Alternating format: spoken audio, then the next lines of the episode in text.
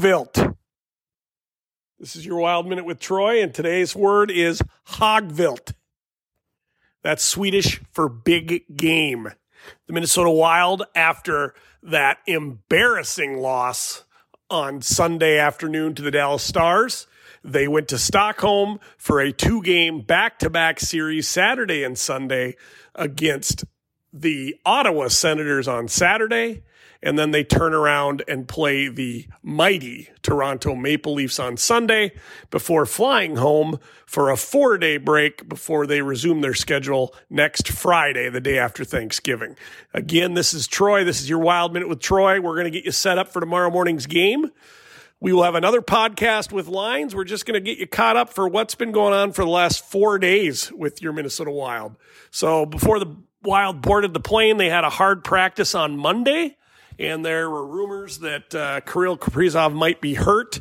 He took the day off, a load management day, while the rest of the team skated up and down the ice and back and forth and up and down to uh, pay for their sins that we documented well in an in-game podcast Sunday during the game when the blowout was on in the third period. The defense has been horrendous. We've talked about it. We've talked about the pairings. Uh, just today, uh, the Wild waived Dakota Mermis not really a surprise. They got to make room for their uh, emergency goalie, Jesper Wallstedt, who traveled with the team. So if Dakota clears waivers, 29 year old will return to the uh, Iowa Wild in Des Moines. Um, but the team could pick him up. Uh, he did play, have some good stretches, scored a couple goals for the Wild, but it was clear he's not in their long term plans either. So to make room for that third emergency goalie on the two game trip, they waived Dakota Mermis. Now, Spurgey's back. He came back uh, over the weekend. You didn't notice much difference in the defense, but we won't be too rushed. We won't uh, rush to judgment too quickly.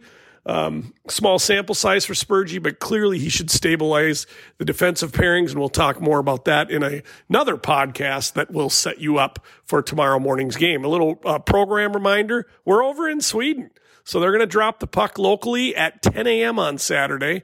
Uh, so tune in to Bally Sports North. I believe it's also on the NHL channel. Not sure locally, so it for sure will be on Bally Sports North for the 10 a.m. puck drop against the Ottawa Senators the Gus Bus's former team, and Gus will be in net. So we need to start seeing some things we've been talking about ad nauseum now for two weeks. The Wild have won five of their 15, and that's not nearly good enough to get a playoff spot. Um, starts with Kirill Kaprizov. He's been reunited with Zuccarello. They're going to keep Russo, uh, or I'm sorry, they're going to keep Rosso, Rossi, easy for me to say. Uh, Marco Rossi will be centering that top line, but they reunited um, Zuccarello with Kaprizov on Sunday, and there wasn't much change. But it's clear they want to keep those two together. And in the long term, and by long term, I mean a season or two, they need the peanut butter with the jelly. You need Kirill with Zuccarello. So that's no surprise there. But there's, you know, you really, with only winning five of 15, think of where this team would be without Marco Rossi and Brock Faber. Think about that. Two guys who didn't contribute at all last year are really two of the mainstays, two of the most positive signs you've seen so far through 15 games. Now, of course, there aren't a lot of bright lights when the Wild have been losing, getting blown out by eight goals, losing. I think they've given up seven goals three times, eight goals once. Very uncharacteristic. So here's where we're at. We don't take joy in talking about it. We don't think this is Dean Evason's problem. Uh, well, it's his problem. We don't think it's his fault. Um, I don't want to ponder what Billy might have to do if the Wild lose to Ottawa on Saturday and then turn around and lose to Toronto on Sunday and then come back to Minnesota with a four game break before they hit the, se- the rest of the season. Um, but certainly, with I think two coaches already being fired this year in the NHL, it's not out of the realm of possibility. If the Wild lose two and lose them poorly in Sweden, Billy might have to pull the plug. So we hope that doesn't happen because, again, we don't think it's Dean's fault. While it is his problem, it's not his fault. So we'll find out his fate as the weekend plays out. The biggest concern, well, there's so many, but one of the biggest concerns with this team is with the exception of one or two games this year, they have come out so flat in the first period. And I don't know what, how you can, what you can, uh, blame that on. Whether it's just not being ready to play, which which is uncharacteristic of this team. This is a bunch of veterans; they're accountable. Or are they just showing up sluggish and they need to be, you know, after they get out shut five to one, is that the wake up they need? And then they go in and hold on for dear life. Maybe they're on by two, and then they have these furious rallies in the second and third periods. It hasn't worked so far. The other thing that we uh, really are keeping an eye on is this penalty kill.